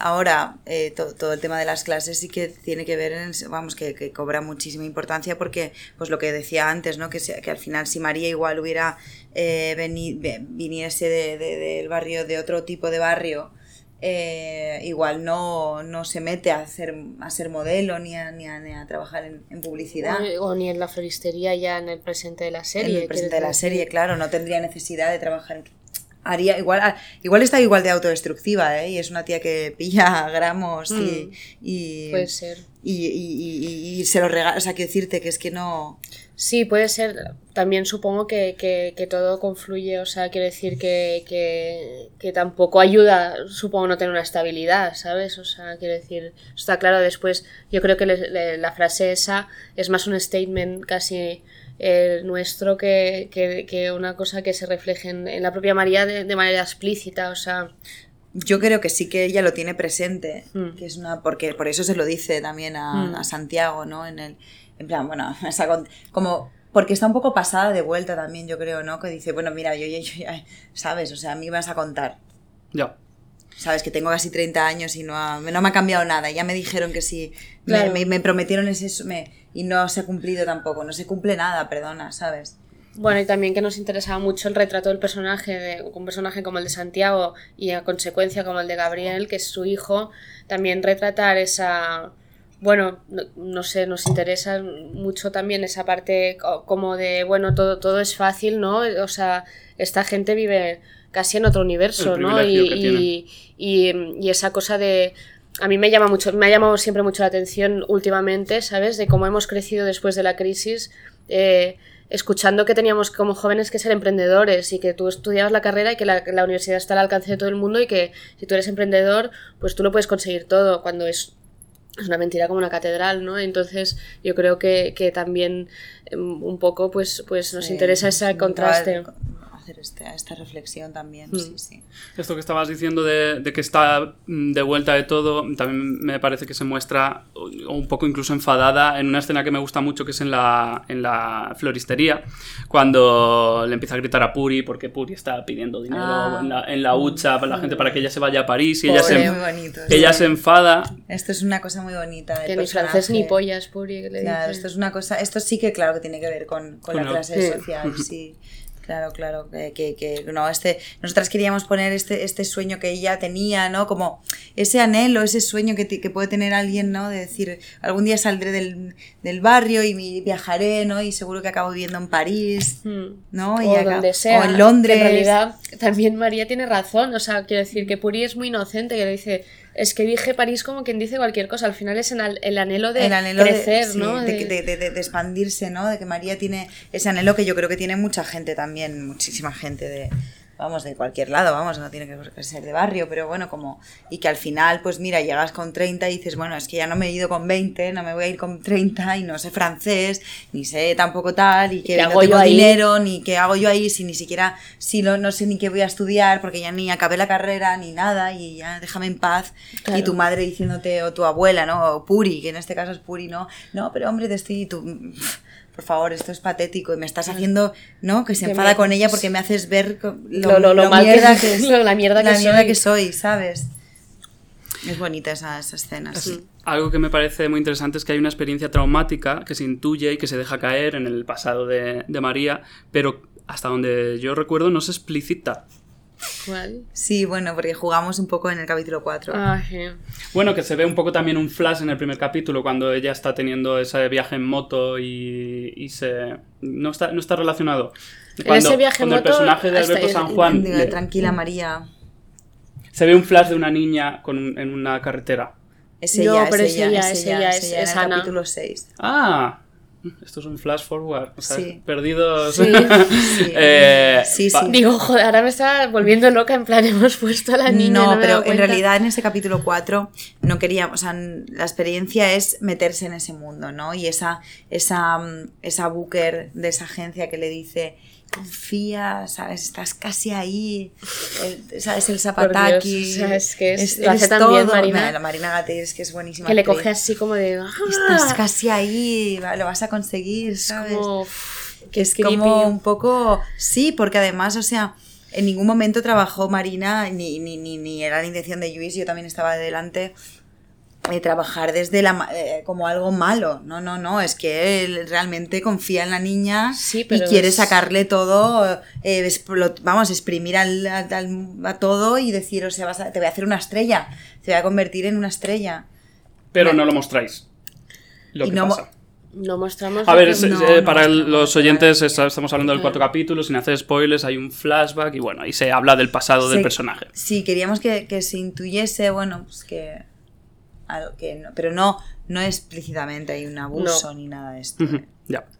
Eh, una de las cosas que más interesante me parece de la serie es esta constante huida hacia adelante de, de María, que me parece que es realmente, o sea, como, como espectador es de lo que va la serie, eh, de cómo huye constantemente de sus problemas y, y- y de sí misma. Eh, ¿Creéis que es algo que retrata a nuestra generación o a los jóvenes de siempre? ¿O de dónde sale esto? Yo creo que sí. Sí, sí. Pero es que no solo María, todas huyen de sus problemas. De hecho, María tiene muchos momentos en la serie que está a punto de no huir de los problemas. O sea, como que, que, que está- no sé, eh, hace la- bueno, en el capítulo 4 intenta ganar dinero para pagarse una abogada y, y, bueno, o sea, quiero decir que tiene ciertos gestos, incluso a veces parece que está a punto de pedir perdón en algunos momentos, o sea, que hacen... Yo creo que ella tiene, claro, una situación mucho Intenta, más extrema sí, y entonces, claro, intenta Hombre, reconducirla. la situación que tiene le hace mirar lo que ya no puede, no- ya no puede huir hacia adelante normal, porque Claro, pero por ejemplo, Ya no Bego y Eva sí escapar, que huyen claro. hacia adelante. Bego es una tía que que todo está bien, que ella, eh, su, que bien todo y el poliamor y, y, mi casa y mi, y mi, decoración y mi trabajo y, y, nada, estoy resaca un día, pero al día siguiente pues me hago una meditación, me bebo agua y ya está. Eso también es ir para hacia adelante, porque claramente vemos también a una Bego que si indagáramos más también daría para otra serie que tiene, que tiene sus, sus conflictos muy, muy heavies, igual que Eva, que también había apostado por una vida de mierda y... Lo que pasa que a diferencia de, de María, ellas han apostado por algo y, y, al final en la vida hacemos eso, ¿no? Por lo menos nos agarramos a decir, bueno, yo tengo las cosas claras, yo sé lo que estoy haciendo. Hmm. Yo iba perdida, pero ahora ya estoy, estoy encontrada, ahora ya tengo claro algo. Y quizás no lo tienes tan claro, ¿no? Pero te tienes que agarrar a algo, porque claro, es que si no, ¿qué haces? ¿Estás como María? Hmm. Pues no. Claro, porque te tienes que salvar, la vida nos tenemos que salvar. El, el, el humano intenta salvarse constantemente. bueno, y autodestruirse a la vez, de forma inconsciente. Eh, ya que estáis hablando de Bego y de, y de Eva, el reparto, ¿cómo llegasteis a Clara, Ana y Diego Ibáñez y, y por qué los elegisteis? ¿Qué buscabais? Clara la, la, la, pasaste tú, ¿no? la sí, la había visto en un videobook a Clara y andábamos buscando, pues eso, pues una, una chica así y, y, y, encontramos a, Clara y lo pasé a, a, ella y dijo, ah, bueno, pues hagamos... Sí, después hicimos con, con Débora Borque, que es la directora de casting, muchas pruebas también a, a, otros posibles vegos, pero había algo, fue en Clara, algo en Clara que había muchísima luz, sí. es muy fuerte. Había algo ella, de ella que decíamos creemos que es ella, pero no nos atrevíamos como a tirarnos. ¿Sabes qué nos pasaba? Que era, era más pequeña era un pelín más pequeña que lo que, que lo que nos... Vamos, que... Pero en realidad, claro, tiene una profundidad que te cagas y hablando con ella y mm. esos casting que fueron muy duros, porque es verdad que estaban muy nerviosas, todo, todo el mundo estábamos ahí nerviosos y, y, eran difíciles, pero veíamos que había algo que, o sea, que lo iba, que lo iba a poder hacer perfecto. Y, y Ana hizo una prueba... Y Ana, y Ana también, pues, mira, Ana vino a verme a mí a la obra de teatro hacía mucho tiempo. No era amiga mía, era simplemente compañera de la profesión, la conocía muy poco, pero sí que me dijo, joder, yo estoy que voy a dejarlo y ya esto es muy duro, no sé qué, y me ha removido un montón tu obra, tal. Y, y dije, oye, vamos a mirar a esta chica. A lo dijimos a Débora. Sí, y hizo una prueba eh, que, dijimos, hostia, que Eva que va, que va más que, que, va más auténtica no que tiene con esa cara y esa voz y pues maravillosa claro pero también muy anclada a la tierra no no o sea quiero decir es una tía que se la ve muy auténtica no en, en cómo, cómo, cómo, lo hace. Y también estuvo muy desde el principio ya sí, la verdad que sí. ya como que lo sabíamos de hecho en, en la oficina eh, los Javis dijeron, bueno, vamos a empezar a poner fotos ¿no? del casting para ver cómo queda la foto. Y aún no habíamos escogido que, eran Ana y, Clara. Y, bueno, pero vamos a ponerlas. Y ya las pusimos el primer día y se quedaron ahí. Y entonces Javi Ambrosi entró un día y dijo, y dijo, es que chicas, lo tenéis claro. Lo que pasa que aún no lo sabéis. y sí, sí, al cabo de un mes pues ya tomamos la decisión.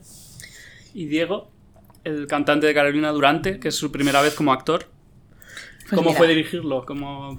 Dirigirlo, pues. Ah, no, él, ha dicho en entrevistas que ha sufrido mucho. Diego estaba cagado, eh, estaba, tenía mucho miedo, pero tenía miedo de como de no, eh, de no aprenderse el diálogo. Y yo le decía a Diego, pero, eso es, que no va de eso, que me da igual, que es que nos gusta tu naturalidad, ¿no? Y, y de repente también es verdad que lo que costaba más, que, que también es totalmente normal, es que por muy natural que seas diciendo las cosas, también tienen que pasar, o sea, tiene que avanzar la escena hacia algún sitio, ¿no? Entonces, yo creo que es lo que, lo que para mí, para Diego y para Ana, en, las situaciones que estábamos los tres era más, era un reto, pero, pero después fue también un actor muy generoso que, que en situaciones más comprometidas y eso, pues, pues bueno, mm, lo, lo, dio todo, o sea, como en el, en, el, en el que va, bueno, pues cuando ellos tienen sexo y tal, que se mecanizó mucho la escena porque eran condiciones de rodaje muy complicadas, eh, tuvimos que eh, convertir el rodaje en algo que Ana y yo no nos imaginábamos, que pensábamos que tenía que haber ahí mucha química y tal, y fue tan duro que, que, teníamos que mecanizar mucho las acciones,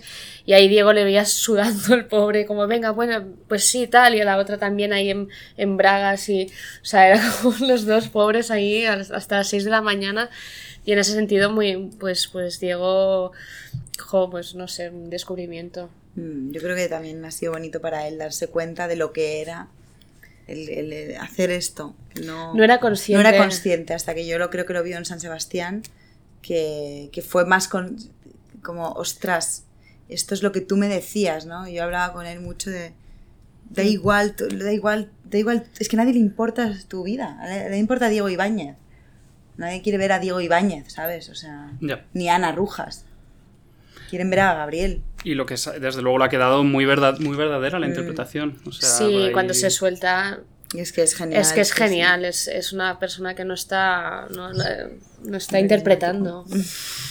Eh, eh, ¿Qué pasa? Ya, ya, qué horror de frase. Bueno, ya me habéis entendido perfectamente, pero es una mierda de frase. eh, hablemos de la relación de nuestra generación con las drogas, porque Cardo muestra un, uso que se mueve a lo largo de un espectro. Algunos de los personajes, como hablabais antes, las toman de una forma recreacional, como más, más lúdica, y tienen una relación a lo mejor más sana con ellas. María abusa de ellas como una de sus, de sus vías de escape. Eh, y la serie normaliza todas esas opciones sin, sin juzgarlas, ¿no?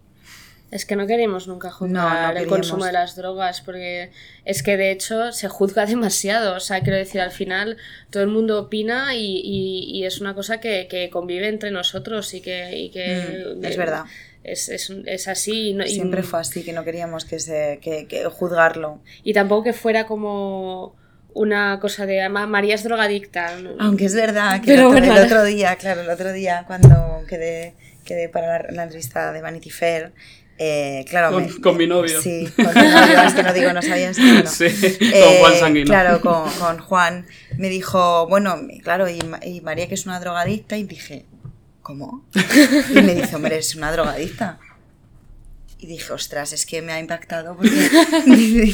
le dije, me ha impactado porque es que nunca Claudia y yo le hemos considerado una drogadicta. A ver, igual, igual Pero es, es verdad que es una drogadicta. Tampoco queremos blanquear las drogas, simplemente no, no queremos, hacer un retrato real de, de, de, de, cómo, claro, de cómo pero, es. pero está enganchada porque está, o sea, porque tiene una adicción, claro, es, una, es una adicta, es una adicta. Claro, o sea, lo que pasa. Pero que me impactó mucho y luego, no sé, o te lo, se lo contaba a Luis o a ti, no me acuerdo. Y digo, oye, me, la entrevista me ha dicho, es una decir, María que es una drogadicta y, yo me, le dije, no, pero no.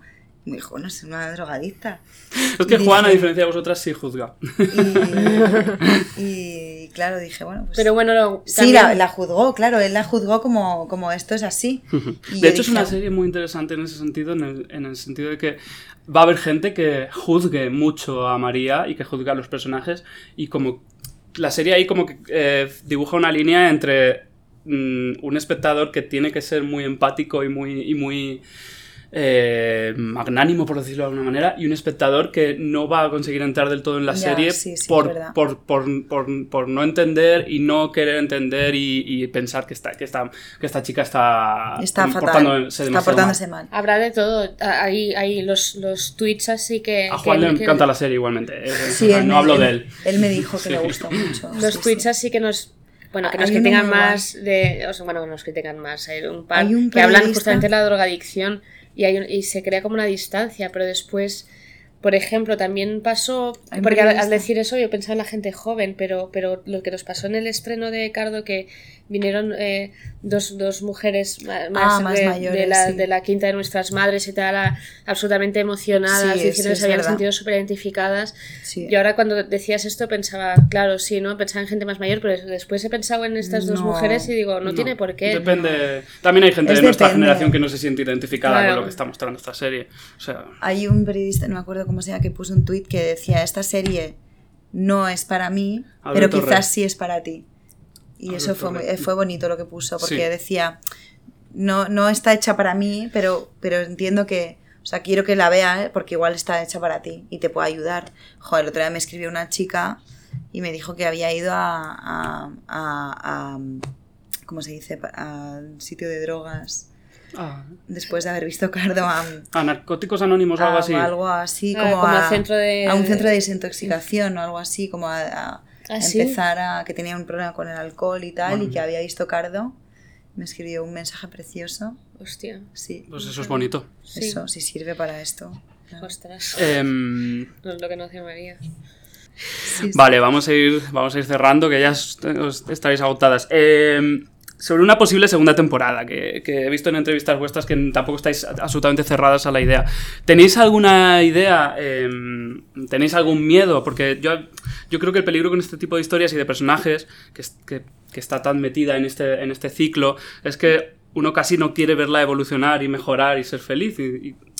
Y- y deja de ser interesante. Si, si pasa eso, ¿no? Mm, total. El, el miedo es a volver a contar lo mismo. A- a lo mismo, Claro. claro. Hay que Estas, historias de adicción, ahora que podemos decirlos, pueden ser un poco redundantes. Bueno, y de Sí. autodestrucción y todo, ¿no? Hmm. O sea, tiene que... Tenemos que encontrar algo pues muy potente como fue esta primera temporada, encontrar un detonante muy, muy fuerte y, y a partir de ahí ya veremos, ¿no? O sea, eh, vamos a, O sea, tenemos muchas ganas, la verdad, de, de hacerlo. O sea que Me encontraremos Hmm. la manera. Y, y- y después de Cardo, mm, por todo lo que me habéis contado en esta entrevista, no os veo como a los Javis, que son un tándem inse- inseparable. Obviamente las dos en algún momento podréis crear por separado, pero, pero mm, ¿cómo os sentís con la idea de seguir creando juntas, de separaros y crear por separado? ¿Cómo, cómo estáis ahora con eso? Bien, pues ahora pues seguiremos trabajando juntas en, en mil cosas. Y en otras. Y en no. otras no. Quiero decir, eh, bueno, ella tiene sus, sus proyectos, yo tengo mi, mi película con Luis, eh, que, que hace años que existe y que queremos levantar, y, pero también lo bonito es que seguramente pues, pues Ana también pueda colaborar de alguna forma en nuestro proyecto. ¿Sabes? Quiero decir que, que al final ya no solo es los proyectos que hagamos juntas, sino que a partir de ahora, evidentemente, por la, por la confianza y el amor que nos y el Sí, respeto que sí, nos sí. tenemos, pues ya Ah, independientemente de que sean juntas o no, pues estaremos siempre ahí. Estará, hombre, claro, yo no me imagino tampoco eh, sin que Claudia no, no sé, no, no- ni se lo haya leído, yo no sé, no pasarle ni el texto ¿no? que yo Ya. vaya a hacer o algo así, me, me parecería una, un error, porque es alguien que, que me, que me ayuda mucho, ¿sabes? O sea, que nos hemos ayudado mucho durante, durante todo este proceso, ¿sabes? Pues nada, muchísimas gracias por esta larga entrevista, por haberme contado tantas cosas. Gracias a ti, Gracias. joder, ¿eh? ha sido lo más extenso, vamos. Eh, bueno, ya hablaré con vosotras en las próximas cosas que hagáis, que estamos deseando verlas. Y estoy deseando que la gente siga viendo Cardo, incluso yo voy a seguir viéndola, en- o sea, yo voy a verla por segunda vez, porque es una serie que, se, que se disfruta mucho. Muchas gracias. Gracias, Javi. Hasta la próxima. Muchas gracias. Gracias. Hasta la Un próxima. beso. Y hasta aquí de nuevo Sesión Golfa. Eh, estoy encantado con todo lo que he podido exprimir de Ana y Claudia. Ya les he pedido perdón porque las he tenido aquí muchísimo tiempo, pero, pero yo he quedado muy satisfecho con todo lo que nos han contado de la serie. Creo que si te gusta Cardo, te interesa muchísimo todo lo que hemos sacado de su proceso creativo en, Sesión Golfa. Y me ha gustado, me ha gustado. Yo creo que voy a hacer esto más veces, siempre que me interese realmente de lo que estamos hablando. Un besito.